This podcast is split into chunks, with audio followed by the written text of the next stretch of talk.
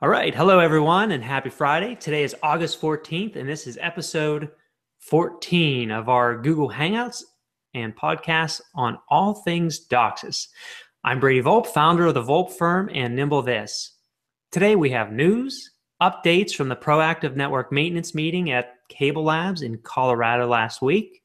The S C T E Expo is less than two months away, and you have questions and we have answers for those questions. With me today is John Downey, prognosticator of mini slots and consulting network engineer at Cisco Systems. John, how have you been? My new title, prognosticator of mini slots. So. You'll get a, you'll get a new one every every week. So. I can give you the forecast of how many slots are allocated. Yes. Yeah. So you, you'll optimize. So we'll just you know, we'll we'll create a little web page. You can dial in, and we'll say, well, what should our mini slots be this week? Appreciate that. Yeah. So, hey, weren't you supposed to be traveling this week? You're, you're, you're. I, I was supposed to be in Mexico, and it was postponed for a week. So, luckily, I didn't have to do a red eye last night, and you know, get on this Google Hangout uh, all literally red eyed. Um, so you, you don't, you really don't look any better than normal. So I'm not sure that we'd notice a difference. I try to set the expectations low, yeah. And I can only go up from there. That's awesome. Yeah. Same thing with all my uh, presentations. Like you mentioned that the S C T E Expo is coming up. It's almost exactly two months, right? Yeah. It's like yeah. Uh, or October thirteenth, fourteenth, fifteenth, I think it is. Um, I know you're doing a presentation and I'm doing one of the workshops as well. Um, which one, what is your workshop on? So, so mine is going to be on, on uh, proactive network maintenance, which has kind of been a focus of mine for a while, but it, it's going to be sort of on, so you have proactive net, you, you have P N M now. Um, what do you do to make it successful within your organization? So we'll be talking about P N M champions, some of the key things that you can do to uh, have it be successful in your organization. So it's kind of that focus, you know, we've kind of moved beyond the, the theory and stuff like that. Now it's, you know, when the rubber meets the road, how do we move forward from there? So what's your presentation on? So um, the, the, it's kind of like two titles, right? It's a workshop. The speaker, I'm reading it right now, speaker's presentation title, that's my title, um, is Managing DOCSIS Capacity over H F C Networks, DOCSIS two oh, three oh, and Future three one. So I'm trying to go more into the three one, and I give some examples of uh, what could you offer with, um, and, and a migration steps of, say, twelve downstream to twenty-four downstream to thirty-two downstream uh, single channel QAMs uh, to DOCSIS three one, one ninety-two megahertz O F D M block, and then multiple blocks, and at what point do you upgrade to, say, eighty-five megahertz on the upstream? Should you even think about a two oh four megahertz upstream? Uh, if you're going to do that, you might as well go to one point two one eight gigahertz downstream. Uh, there's another option for three one of one point seven one nine gigahertz downstream, but I don't see that happening anytime soon. So it's kind of like, I like to be almost technology agnostic and talk about what are the pros and cons of all the different scenarios. Instead of us all just sitting back and analyzing, you know, analysis paralysis, we're analyzing all these options and we're not going anywhere with it. We have to, you know, draw a line in the sand and say, let's do something, you know, and what would this get me? And why can't I do this? Or why should I do this? Blah, blah, blah. Well, that was the title of my presentation. The workshop, workshop session is titled DOCSIS three one and I P Traffic Engineering, How to Stuff ten Pounds of Stuff into five into a five pound bag. How to stuff ten pounds of stuff. I, I would have just went right out and said shit. call, call it, you know, exactly, exactly. We're all the cable industry, so come on, come yeah. on now. There might be one or two, one or two swear words at that, suspecting, and along with a couple adult beverages. So it's in it's in New Orleans, anyhow. So. Might see me on Bourbon Street one of those yeah. nights, the night before my workshop, and and of course you know how the workshops are probably eight A M after the party. So, yeah. So we'll see how it goes. Yeah, yeah. Well, I, th I think I'm I'm going to be doing one of those breakfasts, um, like the seven or seven thirty a.m. breakfast, and I'm just, oh no, that's going to be brutal. So, oh, oh, good, good luck with that. Yeah. I, w I won't be there. Yeah, yeah, sure you will. So yeah, so uh, so we're looking forward to that. That's coming up um, in in the news. So that's one of the in the news items. Um, other other things that's happened since our last uh, our last presentation is F C C did approve the merger of A T and T DirecTV. So what makes that interesting is A T and T is now the world's largest. Uh, so I want to say this right. Um, largest pay T V provider in in the world, because they, they have twenty-six million customers uh, in the United States and Latin America, which makes them larger than Comcast. Comcast has twenty-two point four million subscribers, which this this, this was from their uh, March statistic on them.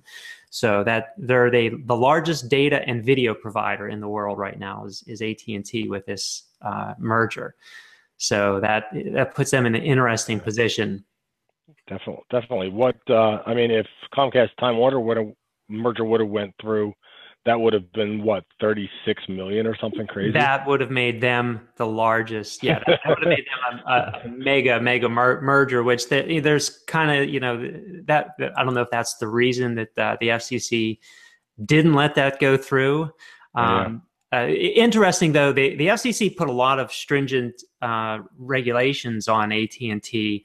Um, they said, that, you know, of course, A T and T must uh, abide by net neutrality rules. So, you know, they can't provide um, preferential treatment to any any particular data traffic or anything that they're affiliated with. Uh, they must debundle data and video uh, services, especially to low-income su subscribers, and they have to offer a three to ten megabit uh, data tier, megabit per second data tier for low-income subscribers at a really reduced rate. And we don't know what that reduced rate is. There's rumors that it's going to be like around five to ten dollars a month. So that, you know, this is kind of like wow. For that merger to go through, they have to offer that. Uh, they have to be transparent in disclosing their interconnection agreements with, you know, where they're getting their different data uh, bundles through on our edge providers. And they all also must report their network performance uh, on some regular interval uh, so, so that they can say, yes, you know, we are providing good, good uh, data to um, to their subscribers. Or we're providing what we say we plan to provide. You yes. know, just proving, yes. proving that you're providing it. Now, what's interesting about that is uh, I, I kind of read in between the lines and I, I listen to wording literally sometimes. And when you say low income subscribers, what are they going to do? Look at their people's tax returns? Make yeah. sure you're not making too much money? Well, you made too much money, so you can't sign up for the three to five megabit per second service at ten bucks a month. You must subscribe to my fifty megabit per second service at a hundred dollars a month. Yeah, I don't know how they regulate that. I mean, if you're a college student, can you yeah. get this three to ten megabits per second for you know, d depending on on how you do that? So it will be interesting to see how they do that because there's likely to be a lot of people who you know who will be able to qualify for this this tier of service if it's available. So, and if you're if you're a college student. Do you have to, you can't be qualified as a dependent on your parents' tax return? Well, what is a subscriber, a low income subscriber? Yeah. Is it an independent or a dependent? Like, what does that mean? I, I, I'm still up in, up in the air there. I mean, cause it sounds too good almost. Like what if I don't use very much? I'm like, I wish I could get internet service for three to five megabits per second for ten bucks a month. Who wouldn't want to get that, you know? Yeah. For a, an extremely low price. Cause yeah, that, that's, That's really nice. So I, I think, you know, that was, those were some of the concessions it looks like that uh, A T and T had to make in order for that deal to go through. But it, it makes them a big, big player. So is it twenty-six million? twenty-six million? Uh, the number they, they have, uh, look at my list here again. It's um, twenty-six million customers in the United States and uh, another one hundred ninety-one million customers in Latin America is what, uh, More, more than one hundred ninety-one million customers in Latin America, including Mexico and the Caribbean. So wow. that's that's a lot. Yeah, yeah, yeah, no kidding. And what what about the Charter Time Warner merger? Assuming that goes through, I, I assume that gets Time Warner Charter closer to Comcast, right? I, I would, yeah, I would think that'd make them very competitive with Comcast yeah. at that point. I, I haven't looked at what those numbers are, but that's that's going to be a large operation if that goes through as well. It's an interesting trend because um, you probably also heard about, you know, the French company called Altice, and they're buying up a few companies here and there, and they just bought up or buying up Suddenlink. Yeah. Uh, so it's interesting to see Liberty Global uh, buying up companies in Latin America also, and and uh, it's kind of opening up not just within say one country but across countries now. I think we have a Canada, a Canadian company, maybe I think it might be Cogeco or Videotron, that bought Atlantic Broadband. I don't know if you're familiar with A B B. Yeah, I am, but I, I didn't know that that acquisition that occurred. That was like that was a couple of years ago, I think. I think it was low. Many people didn't realize it.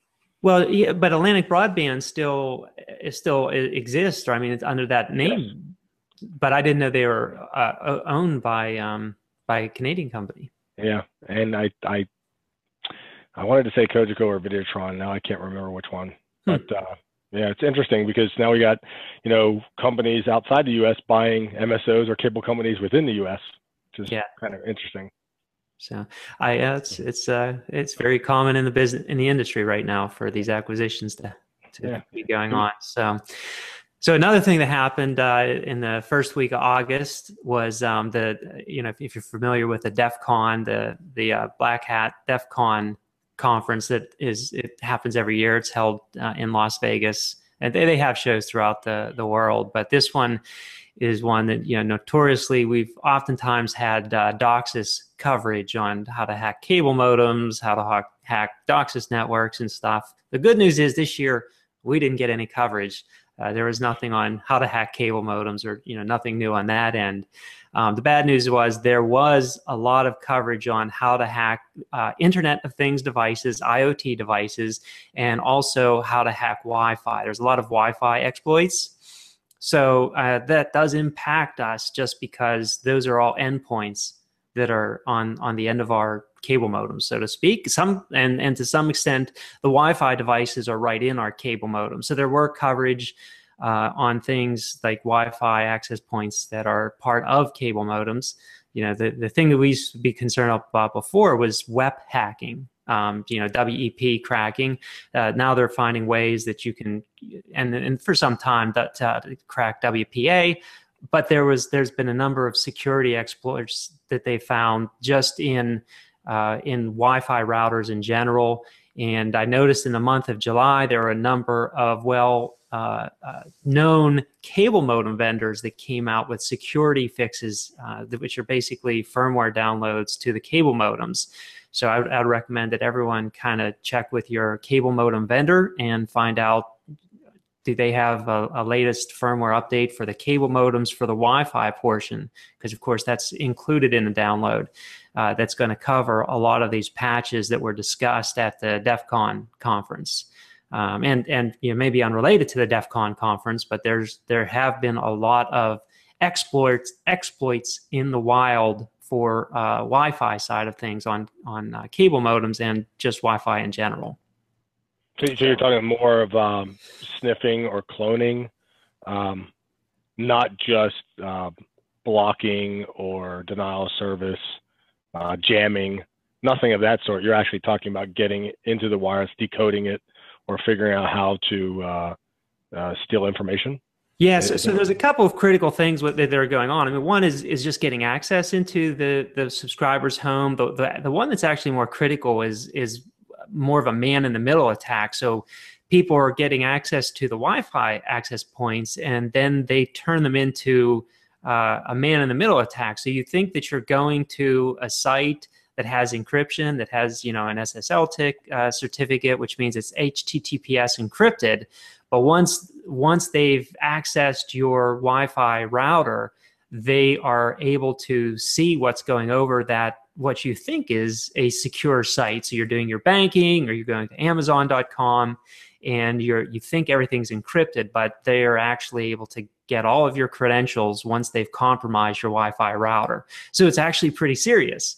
because yeah. you think, hey, I'm safe, I'm I'm in my home, I'm I'm doing banking information over H T T P S, which is a secure encrypted transaction, but the because the router's managing that, this is a man in the middle attack, and now they're able to get your banking credentials, your Amazon username and password, and send that back to a server somewhere, and now they can be you, log into your bank, log into your Amazon account, your eBay account, and do whatever they want with it at yeah, that point. Yeah. So this is really pretty severe what they can do with yeah. that type of information. So that's good uh, info. Update your Wi-Fi router firmware, update, you know, as, as cable operators, update your cable modem firmware, update to update that router firmware if it's attached to the cable modem. And uh, keep an eye on that stuff. Always use secure, strong passwords. Two-factor authentication, really highly recommended, because that way if there is something, uh, someone logging into your, your bank or your, your account somewhere, you'll get notification.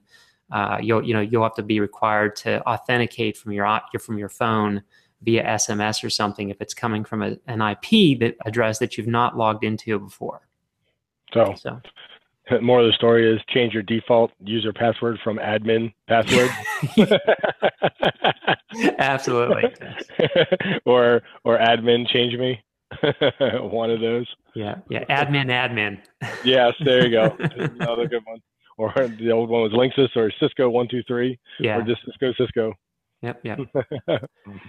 So last week, we uh, last Thursday and Friday, we had a face-to-face meeting for the P N M, the Proactive Network Maintenance Working Group, called Ingenious, at uh, Cable Labs headquarters in Louisville, Colorado.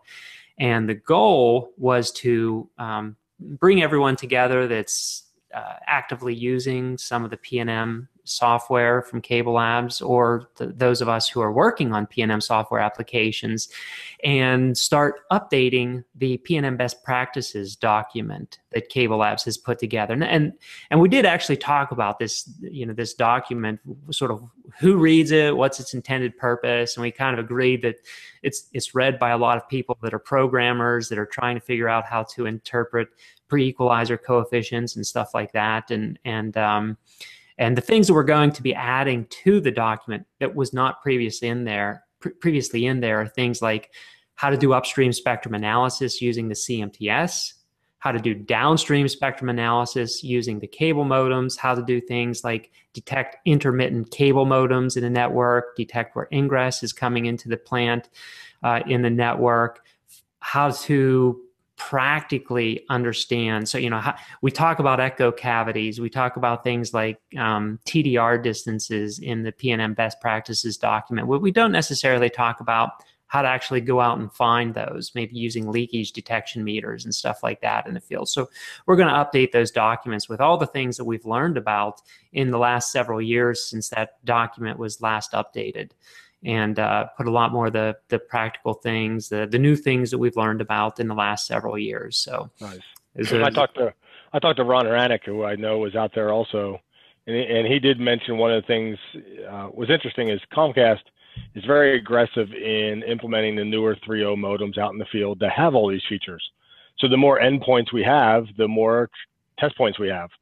And if they have full bandwidth capture, then you basically can do, if you have full spectrum of analog video, uh, digital video, DOCSIS, everything is full, there's no need to inject sweep points. You already have a sweepless sweep. You already have all the channels there. You can pull the modem for its spectrum analysis. And if you see uh, standing waves, just like we do the calculations on the upstream uh, pre-equalization standing waves and frequency response to find out these cavities and the problems where the the impedance mismatches occur, we could do the same thing sort of on the downstream, right? We can look at the downstream spectrum analysis, do some mathematics on that trace, compare one trace to another trace to one modem to one modem or another modem, and start narrowing down where we think the problem might occur or coming into. Yeah, that's, that's exactly sort of right. And, and, and part of this, you know, so when you talk about seeing a standing wave in a downstream, part of what we need to update in a document is educating people on, you see that standing wave, how do you make the calculation, which is not a very cal complicated calculation, but how do we make the calculation of turning that standing wave and turning that into a distance in feet or meters, d- depending on, on what on what system you use. And what and does then, that mean? And what does that mean? You know, where do we figure out where the impairments are? Where do we? How do we look at maybe multiple homes that are seeing the same standing wave and then back that out yeah. into a correlation group? How do we look at other things that we see in that full band capture? Things like suckouts, tilt. Um, adjacent channels that, you know, maybe you have your, your DOCSIS signals at one level and your video signals at a, at a different level, and say, well, I have something in my head end that's not balanced properly, and then take action on that. So, I mean, these are all things that we understand when we see it maybe in the head end using uh, a spectrum analyzer, but now that we're using full band capture modems in a subscriber's home, say, okay, this is something I can go back and fix in the head end, or this is something that's probably in an R F amplifier because it's a, you know, maybe a, a, a peak, a, a resonant peaking thing that, you know, something we saw back when we worked at C-Core years and years ago. Yeah. Yeah, yeah. And, uh, or, or maybe it's a, it's a suck out that could be in the outside plant or could be even in the subscriber's home. So there's lots of things that we, you know, kind of like a library that we need to create and say, what do each of these different signatures mean? And when we have them, where do we look for them? And yeah. how do we take action on them? Because the number of DOCSIS three point oh modems that have full band capture is just increasing so much. And now we're, you know, first we'll show people, if you're not already doing this, here's how you do it to get the data from the full band capture modems. And then once you have the data, here's how you interpret that data to do something meaningful with it, to tell your technicians, here's a problem, go fix it. And here's yeah. where you should look for the problem. Yeah, I, I I was talking to a few guys from Comcast that deal with the P and M stuff quite a bit. And I asked them, I said, are you also looking at the upstream spectrum analysis in the modem? Um, they said, yeah, it's just a matter of, well, the modems they have deployed, do they even have that functionality? Maybe not. Um, because Broadcom, like you mentioned from the, one of your last trips to Cable Labs, I think it was in Atlanta, the winter conference, maybe. Yes. Where they announced the upstream spectrum analysis. You know, when we first talked about it, I thought, what good is that, right? What good is it seeing the noise at the house when it doesn't, um, when all the noise funnels back to the, the head end? So I want to see all the noise at the head end, but if I can see the noise in an individual house, maybe that matches up with the head end, so I know exactly where it's coming from. So I sat back and thought, well, how would I do divide and conquer troubleshooting? How would I look at one leg of a node to see if the ingress is coming in? Normally you would probe a port and look at a spectrum analyzer, you see ingress coming in and say, there it is. But how are you going to use this modem information? And, and as I talk to those guys, I think what's going to happen is they're polling the modems all the time anyway. It's not like I'm going to have to uh, instantaneously poll each modem and say, all right, where's the ingress coming from? I could look at my historical data gathering and see where the ingress was coming from, it, it, assuming that it captured the ingress at the time I did the polling. You know, because yeah. it, it could be it could be impulse, you know, very intermittent. So, so when I when I did the uh, when I was at the at Cable Labs at the I think it was the winter conference that was in Atlanta, um, that particular version of Broadcom modem that I was doing the the testing on, that was their their latest one that they did not have the diplex filter in, uh, or I- at least in that particular modem, they they were able to look at the noise floor from uh, you know zero megahertz up to fifty-four yeah, yeah. or, or whatever. You, basically, you could see the noise floor really nicely. Yeah. What they've what they've done now is they came up with another firmware update so that a lot of a lot of the existing deployed modems out there, at least for the Broadcom modem, I think Intel has also done the same thing, that have diplex filters in them. Um, so you, so you, we have this diplex filter in a modem, and and what that means is you have a lot of attenuation from you know zero megahertz up to forty-two megahertz, wherever the diplex filter is rolling off. That means you you can't see a yeah. lot of the ingress noise from from you know zero to forty-two megahertz. But what they did is they collected data, and we got to see this data, cable modems off of a couple of hundred thousand modems, and they would look at the noise, the ingress coming from homes just above forty-two megahertz, and it was amazing between forty-two megahertz and you know where wherever the uh, just above forty-two megahertz, it was amazing. You look at a hundred thousand modems or a couple hundred thousand modems, how much noise you can see just above that diplex filler, and then make assumptions based on that, where, you know, you, you look at two hundred thousand modems and, and you say, okay, out of these two hundred thousand modems, we can see a few percent of them that the noise floor just above forty-two megahertz is significantly elevated. And then roll trucks based on that and find out in those homes where the noise floor above forty-two megahertz is significantly elevated, everyone, you know, a large percentage of those homes had significant ingress leaking out into the plant. So e even at that, like you're, you know, you're saying, well, you're worried, we're not going to, it's way, way better than nothing. Absolutely. Yeah. Yeah. Yeah. It's, it's like using the full bandwidth capture that's on the high side of the diplex filter to look at it upstream, even though you know it's going to be attenuated from the high side of the diplex filter.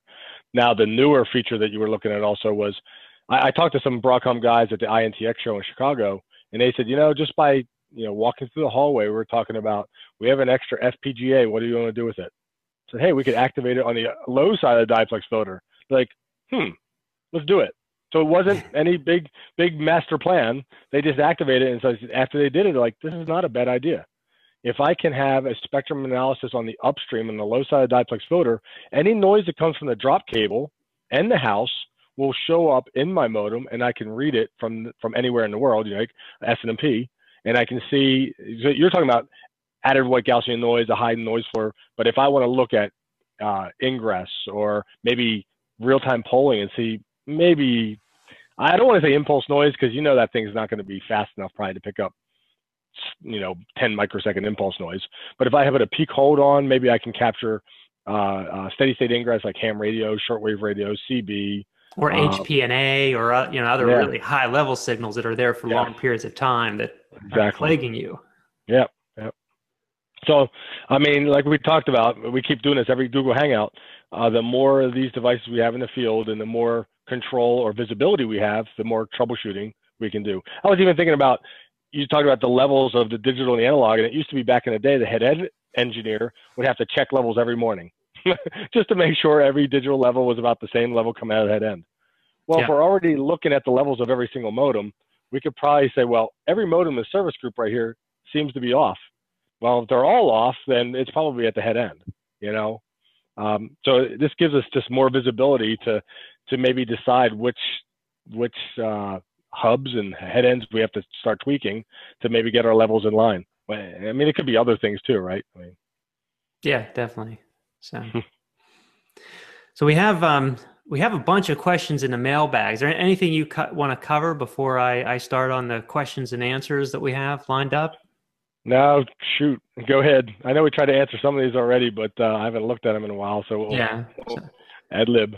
So we, we have a question from Nikish that uh, says. Uh, Regarding partial mode of a cable modem, what what are the causes behind the cable modem going into partial mode, and and how do we rectify this problem? So, was yeah. this upstream or downstream, or did he say?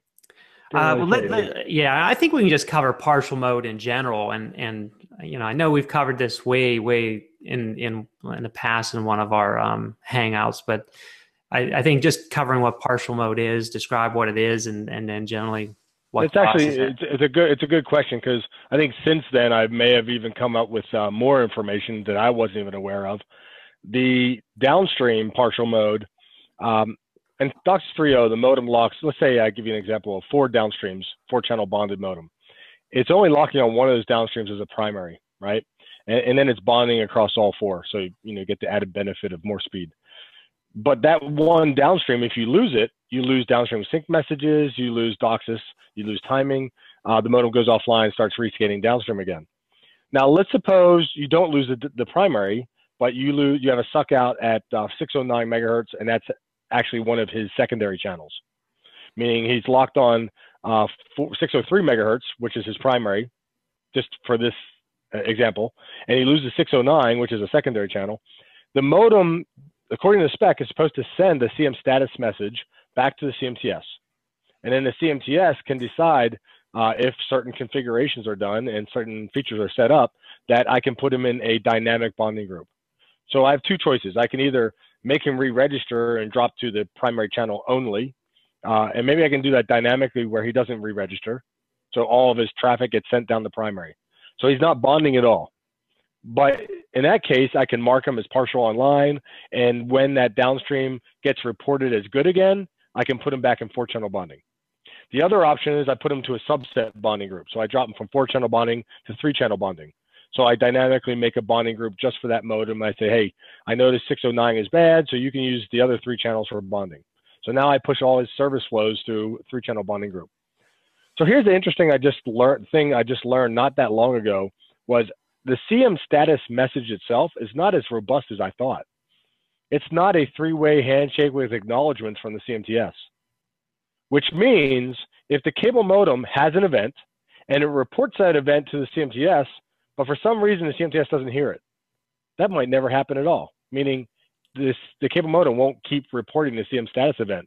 Now, now, when you're saying C M status, I'm thinking ranging, but I, I think maybe I'm I'm missing what, you, what you're talking about, a different status message. Yeah, so we can process, there's Q A M lock status message, there's battery mode status message, there's uh, Q A M unlock, Q A M lock, uh, there's like...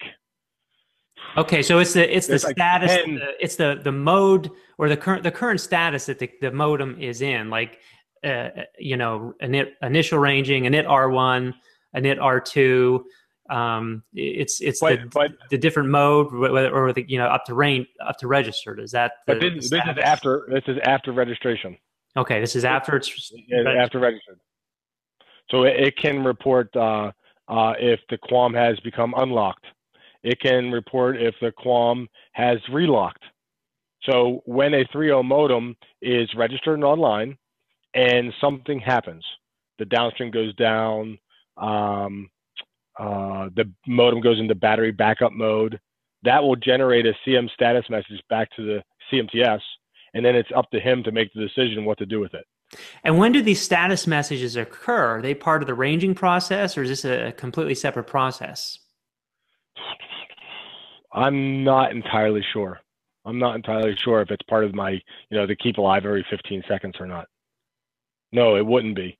I, I believe it's, uh, uh, I have to look that one up again, to be perfectly honest. But either way, my point is, what happens if the cable modem does have an event? It reports it back, because it has to report back on the upstream, and the upstream happens to be noisy. So I end up losing that burst. I know in, in the Cisco C M T S, by default, the cable modem will send twice in like five seconds or something like that. We have a certain uh, settings for how many times and how many seconds. But if I lose both of those messages, the C M T S doesn't know he had an event. And the cable modem will never report it again until a different event occurs. So that modem could have an issue with one of the frequencies and not go into partial mode. And it's just dropping all its packets on six oh nine because there is no frequency at six oh nine. So the C M T S is still sending packets down six oh nine. You understand? Yep. So I, I thought it was kind of interesting. I think in three point one, DOCSIS three point one spec, they were adding, I haven't looked at it lately, but they were going to add a uh, like an acknowledgement, like a three-way handshake for this C M status message. That way you knew it actually did occur, or did the C M T S did see it. Okay. Which to me makes a lot more sense.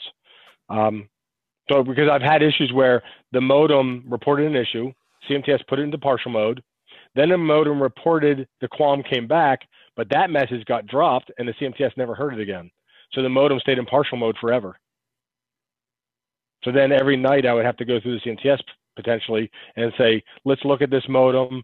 Uh, let's look at uh, the R F uh, uh, quality at the modem. There's no problems. Uh, maybe I can take it out of partial mode manually. Maybe I can write a script or a test command to take it out of partial mode. Yeah, so I, I mean, the, the partial mode is normally caused by an R F impairment, and I, I I know with older iOS firmware, once that modem went into partial mode, even when you remove the R F impairment, the modem would be stuck in partial mode. So the only way to get the modem back on partial mode, out of partial mode, once you you've fixed the the R F impairment, would be to reboot the modem. Is that is that something that now yeah. will it will self heal itself? Say you remove yeah, the R F yeah. impairment, the modem will the C M T S will detect the impairment's gone, and now the modem will come back yeah, out that, of partial. Yeah, way back in the day when wideband and DOCSIS three point oh first came out, we didn't have, at least for Cisco's side, we didn't have a feature to track the C M status messages I'm talking about. Like you you might be confusing this T M status with like init R one and R two and stuff like that, but it's I don't think it's the same thing. Um, we have a I'm command. Just, I'm just confused, man. I you figure if we're confused, everybody else is confused too. Yeah, that's it. so so we have a command on the C M T S that would activate the the listening of these C M status messages and make decisions on it. So you're thinking of old iOS where we didn't have the command, we didn't have the feature. Modems would fail their M A C domain descriptor and just drop offline and register traditional DOCSIS. Right. So they wouldn't be W online, they would just be online only. And then they would never go back to W online unless you reboot them. Right. Yes. That was a pain. Yeah. Yeah. That was the old way. The new way was put the modem into partial mode. It would actually report P-online. And the even better way is push it to a subset bonding group, mark it P online, but then take it out gracefully whenever it tells me that everything's good again. So it's self-healing. Yes. And that, that's downstream. That's downstream. So downstream is, is uh, it is what it is. Um, upstream is actually easier because all the traffic on the upstream goes back to the C M T S. So the C M T S knows what's going on in every single upstream channel for that modem, for every single modem. On the downstream, you have to poll the modems to know what's going on. And this is why we're requiring the modem to report a C M status message back, because we don't know what's going on. On the upstream, we do know what's going on. The C M T S knows every upstream, the F E C, the uncorrectable F E C, the M E R of every upstream, every modem, uh, you name it. So if a modem loses station maintenance on an upstream channel, uh, more than say eight times, um, we have some certain settings that you can manipulate, um, then we can mark that upstream channel instead of S T A as uh, doing station maintenance and stable, we can mark it as D R, which means disabled with ranging continue. We can mark an upstream on a upstream bonded modem down, and when it reports its back, we'll keep trying to range on every fifteen seconds or so, and it reports its back again, or M E R is good again, we can put it back to S T A mode, which puts it in full bonding. So because the C M T S allocates the mini slots, so here's my prognosticator of mini slot title. When the C M T S allocates mini slots, it can say, you know what, that modem, modem A, uh, his upstream one looks bad, so I'm just going to allocate mini slots in upstream zero, two, and three. So okay. Hence, I just put them in three channel upstream bonding instead of four. Yeah. So it's much easier to do upstream than it is to do downstream. And I, and I will say the same thing used to happen in the upstream with the older iOS uh, software, where when when a modem would go into partial mode in the upstream, you'd fix the upstream impairment, but that modem would stay in partial mode until you rebooted it. So this is another thing with, with a newer iOS uh, f firmware, and, and why I really recommend customers stay on on contract with uh, with with with you know with Cisco or with any of their, yeah. their firmware vendors. Keep getting that new iOS software and installing it on the C M T Ss, because it really, really helps improve the performance of the plant. If you're on an older version of iOS software and your modems are getting stuck in partial mode, even though you're fixing the performance of the plant, it's going to stay there until you know you get a newer iOS, because these features are constantly being added, and it really, really improves the performance of your network. So let me add one more tidbit, and you'll appreciate this because of all the work, you know, you and I have done on mod profiles and knowing the difference between the bursts and, you know, the request burst, I M burst, station maintenance burst, A long, A short, A U T S, all that. Um, because the partial mode is being based on this, and if that station maintenance burst in your mod profile is still Q P S K, you could have this window that I call no man's land where nothing happens, but you drop all your packets. Let's say your M E R is between thirteen D B and twenty-three D B. If your upstream M E R is twenty D B, the Q P S K station maintenance will still work fine, and the modem will never go into partial mode. But your sixty-four QAM is going to drop all day, so you're not going to get yeah. any traffic. Yeah, so, so uh, I mean, just, just to reiterate this one more time to anyone who's listening, please, please, please change initial station maintenance and, and station maintenance, which is your modulation profile uh, three and four, to Q sixteen QAM. I mean, John's yeah. just giving you another reason why yeah. it's going to be problematic, because the default is normally Q P S K. If you look at your modulation profile, you're going to see Q P S K for station maintenance and initial station maintenance. Changing that to sixteen QAM, just it fixes so many things. It, it yeah, makes your system run so much it, better. It's funny, it's like you're making it less robust, but you're actually getting it closer to what the data is really running. Yeah. You know, if I had my way, people would come back to me and say, well, why don't we just run sixty-four QAM for the maintenance of the modem to match up with sixty-four QAM with the data? I'm like, uh, the chip doesn't support it. Yeah, the chip doesn't support it. Exactly. That's what it is. Yep. Yeah. And, and so it's this something that I, I really, almost every system I work on, it's one of the uh, first changes we make is to change that mod profile from Q P S K to sixteen QAM. So. Yeah, that station maintenance burst affects ping DOCSIS versus ping. It affects the flap list. It affects uh, potentially levels and M E R readings. It affects pre-equalization. It affects pre-equalization. I got to add that one. I knew there was one more. And it affects the upstream bonding partial mode. So there's five things that station maintenance burst is affecting. Yeah, when we when we put a P and M system in, we will see, you know, say out of a thousand modems, we'll see two hundred modems that are red, and then mm-hmm. we change from Q P S K to sixteen QAM, and those two hundred red modems will double to four hundred red modems. So it really, really changes uh, pre-equalization as well. So. so now I have to. Uh, I, I knew taking was, notes. Taking uh, yes, notes. I am. You believe that? Because I knew there was another one I kept forgetting to throw under my list of what uh, that really does affect. Because that's the whole reason why we changed the preamble on our I M and S M bursts, because the pre-equalization is based on the preamble of those bursts. So we need a longer burst to get a good reading. And uh, if it's too short, we don't get a good reading, and we have. Uh, Uh, fluctuating M E R readings, and the pre-Q doesn't track correctly. And yeah, okay. So, so you touched on D R uh, when you were talking about ranging status message. We have a question from uh, a a I think Aslan. I, I hope I'm pronouncing his name right. He says, "What does D R mean in ranging status, and also what does D I mean?" So the the D R. So if you do show cable modem with the M A C address and verbose. Uh, you'll verbose obviously means everything, right? Uh, so you we're get everything. We're, ver we're verbose. Yes, I'm very verbose, gregarious. Yes. Throw some more bombastic words at you. So uh, under that verbose output, you'll see all the upstream channels uh, and the levels and the M E R, um, the max power, everything for that modem's upstream and downstream and service flows. Uh, And it should say S T A, meaning the current state of every upstream is S T A, meaning uh, it's doing station maintenance. If it says D R, it's basically disabled, and it's R means ranging. So it's disabled with continuous ranging. Because there's another state called C O N T, which I think is continue, uh, but it might end up in the D R state anyway. And D I was disable. I'd have to look it up again. There's a chart of what all the letters actually mean. Did I give the answer in the uh, in the in when you asked this before? Yeah, I might have looked it up and. Uh, da -da. I'm looking yeah, to see if it's here, yeah. but I I don't uh, I don't yeah, see what I don't... D I means. You have Dora here, your normal discover, offer, request, acknowledge, init D, init I O, init D R, and init I to indicate those four stages of registration. Yeah. We need a new uh, mnemonic for uh, DOCSIS three point one, right? I don't think it's Dora anymore, is it? Because it's. Uh, I was going through some training with this before. I don't know if it's three point one or or something else, but it's not just discover, offer, request, acknowledge for D H C P. I have to look that one up. We need to come up with some more acronyms and mnemonics.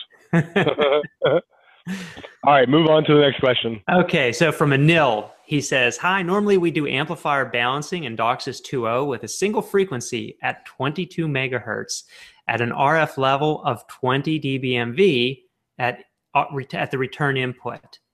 In DOCSIS three with four-channel bonding, what could be the balancing technique? Do we need tilt? How do we do this? What changes from DOCSIS two point oh?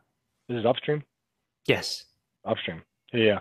So, I mean, because DOCSIS three point oh on the upstream is not like two point oh, I mean, it's not like three point oh on the downstream, meaning there is no primary channel. On the downstream, we have a modem locks onto a primary channel as its control channel, and then it bonds across all the channels as part of its bonding group. On the upstream, we do station maintenance with every single upstream channel that modem is using. So this actually adds what I call more availability and reliability on the upstream, because if I lose one of those upstreams, he's still doing station maintenance on all the other upstreams, so he never goes down. So it doesn't matter if I lose one upstream or two upstreams, the modem, as long as one of those upstreams say, says S T A, that means it's going to stay online. Mm-hmm. Um, so when you look at balancing, the levels are still doing station maintenance on every single channel independently. So if I go to four channel upstream bonding and the modem's transmitting, say, forty D B M V at one frequency, it should be transmitting forty D B M V at all the other three frequencies as well, because they're all independent upstreams. Now, the problem comes in when you start hitting the max output, because we know when we do sixty-four QAM, four channel upstream bonding, fifty-one D B M V is the max. So if I go from two channel bonding to four channel upstream bonding and your levels are under fifty-one, they won't change. Like a lot of people think you drop three D B. The modem transmit levels don't change by three D B unless you hit the maximum ceiling. So if I'm at two channel upstream bonding and I'm off a twenty-three D B tap and the modem is transmitting fifty D B M V, well, if I go from two channel to four channel, all four channels will transmit fifty D B M V. It won't drop to forty-seven, forty-seven, forty-seven, forty-seven. You understand? Yep, absolutely. Because it'll go fifty for each one, and they're all under fifty-one, so it's still legit. And and your return, it's it's still a unity gain. It's, it's exactly. It's still the like yeah, it's, the loss from modem to C M T S hasn't changed. Yeah. So it looks at each upstream independently. Yeah. So I, I think, I mean, for balancing for DOCSIS three point oh, it's still like balancing for DOCSIS two point oh. Correct. Correct. So you, I mean, you I, could, you could do this with a tone, uh, you know, yeah. to, which is the way we used to balance the returns. Yeah. Same way. You would shoot for, you would shoot for unity gain, and whatever you really wanted to run in your cable plant, you could manipulate the cable modem levels by just manipulating padding in the head end. Yep. You know, the modems will have long loop level control. They'll just jack their levels up to hit the C M T S at zero. So if I just change padding in the head end, that's what's going to dictate what really hits my amplifiers. Yeah, and I, I got to tell you, a lot of times when I'm working with customers, especially ones that don't know much about balancing their returns, I will, I will a lot of times have them just adjust padding at the return path receiver to optimize the S N R, M E R of the modems yeah. coming back in, because I... I know they don't have the capability to go out and rebalance their return, yeah. but if, yeah, if, if yeah. the modems have, you know, if we can adjust the padding so that we can get a really good S N R from the majority of the modems and a good upstream transmit power from the majority of the modems, then we've, we've achieved relative success. So. Yeah. I mean, you think about it, the limiting factor, like we always talk about, is probably the analog optical link. And uh, if I can hit that hotter, Uh, then you'll probably get a better M E R. And if you put more, it's funny, it's like if I could take padding from the head end and put it in front of the laser, the upstream laser, that would be probably even better. Oh, absolutely. You're not, you're not, you're not changing anything, but by moving padding from one point to another, you're changing the, the O M I of the laser potentially, uh, because you're getting less noise into the laser. Yes. So, okay, um, we'll do uh, we'll do one more question here, and we have to take this one because if if we don't, uh, our friend Brian Wilson will will give us problems, and and he has an interesting question. We need to get him back on the show here, or he's probably going to ask crazy questions like this again. But his question is, where do you see M S Os going in the next thirty-six months? X PON, or you know, some sort of PON, or DOCSIS three point one. So this is this is definitely a pro. Uh, uh, prognostication. Prognostication. Bring out your your crystal ball type question. Let me, let me bring out my procrastination on my prognostic prognostication. We'll procrastinate on a question. Fine, I'll appreciate that one. So, uh, where do we think M S Os are going? Uh, I, I wanted to have a funny answer to that one. They're, they'll all be retired by then. So where are they going? Um, this is part of the analysis paralysis, right? I mean, I, I really think if you're a publicly traded company, Wall Street kind of dictates what you can and cannot do. Your stockholders are going to, you know, no, we're not doing that if you're going to spend a billion dollars on an H F C plan upgrade. If you're going to do an H F C plan upgrade, why don't you just do fiber now? Um, if we look at all the numbers to do fiber, we probably could just look at what is it costing Google and Verizon's Fios. Are they really making fiber ubiquitous everywhere, or are they just cherry picking where they know they can get good money? You know, just like you talked about the A T and T stipulation of you can't just pick and choose where you want to offer your services. You have to be able to offer it to maybe everywhere. Uh, so it's going to cost more money. And everything comes down to money. I mean, if money wasn't the object, we'd run fiber right to everybody's, I say eyeballs. You know, you would do holograms in the house instead of T Vs and everything else, and you just run fiber in. Um, but money is where it's at. H F C plant is what we have. We're going to exploit that as long as we can. We're going to keep uh, going going to that cash cow, uh, and and uh, our return on investment is we have to keep investing to keep it up. But I can see nodes dropping smaller and smaller, but not not R FOG everywhere, not G PON, E PON everywhere. Um, I think Remote P H Y has some great advantages. Um, when you and I talked about upstream, eighty-five megahertz, two oh four megahertz upstream, eighty-five megahertz upstream, I think makes a lot of sense in the case of a lot of legacy set-top boxes in the in the everywhere, especially in the U S. They have a downstream uh, uh, addressability channel uh, at like one oh four megahertz. So we are looking at an eighty-five one oh two megahertz split. Some people are quoting eighty-five one oh five, but we actually had to cut it down to one oh two so that downstream one oh four could still work. eighty-five megahertz upstream to me makes a lot of sense because I doubled my upstream. I can fit at least eight A T D M A channels in there. I can timeshare it with DOCSIS three point one and get potentially, I did the math on this. Uh, if I can get to two fifty-six QAM upstream with DOCSIS three point one and, and I slice it up into six megahertz and do thirteen times six is like seventy-eight megahertz. I can fit it in five eighty-five. I can run different modulation at different subcarriers in case my noise floor is not flat, which it won't be. Uh, but I can get close to four hundred seventy megabits per second. So that right there could offer a two two fifty megabit per second service on the upstream. That should be enough to offer a two gig service on the downstream, if not more. Yep. So if I do that on the upstream five eighty-five, and then I say, all right, my downstream, I'm not going to upgrade seven fifty, eight sixty to one gig. Why would I do that? Go right to one point two one eight gig. That's in the DOCSIS three point one spec.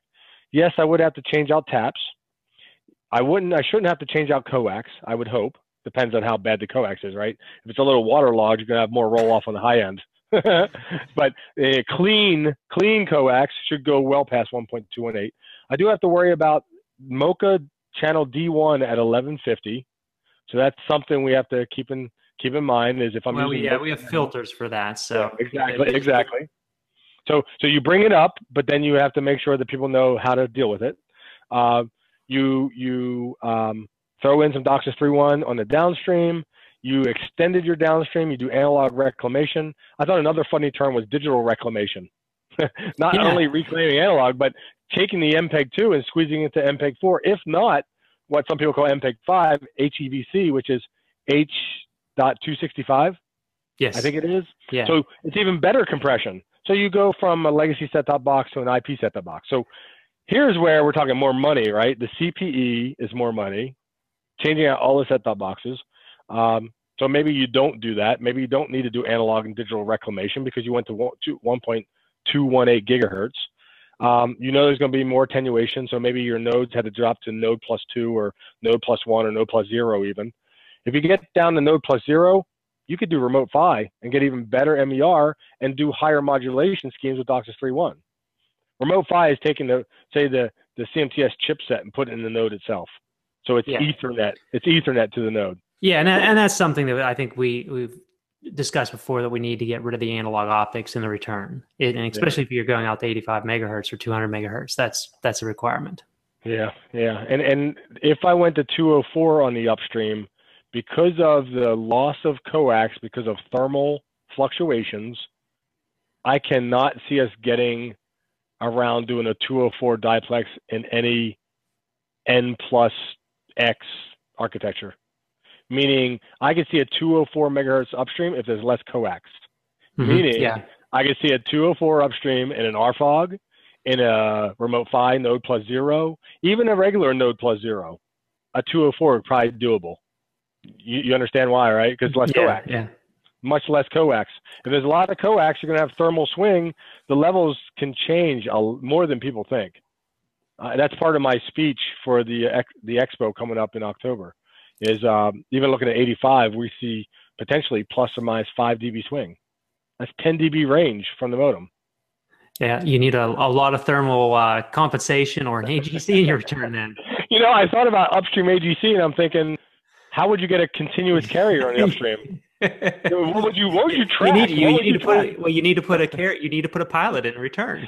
End of line. Every end of line, you need a C W generator hanging off the pole.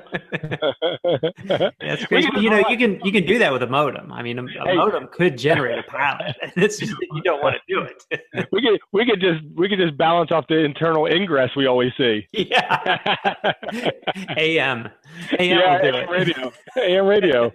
Oh, oh my gosh. So, I, you know, from my point of view, I think the, the good thing is that the cable operators have a lot of opportunities. They can extend their existing H F C with DOCSIS three point one.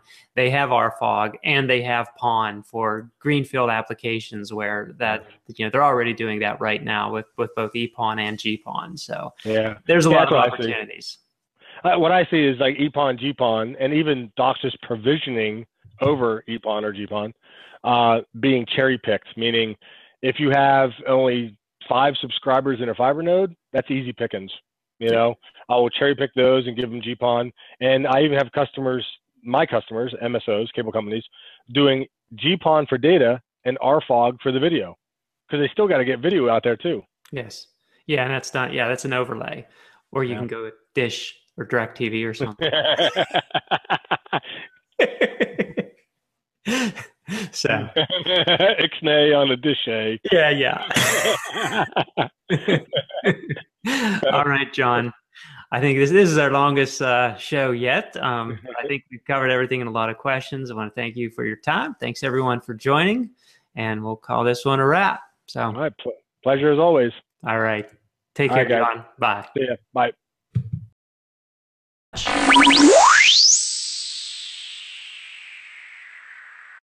Oh,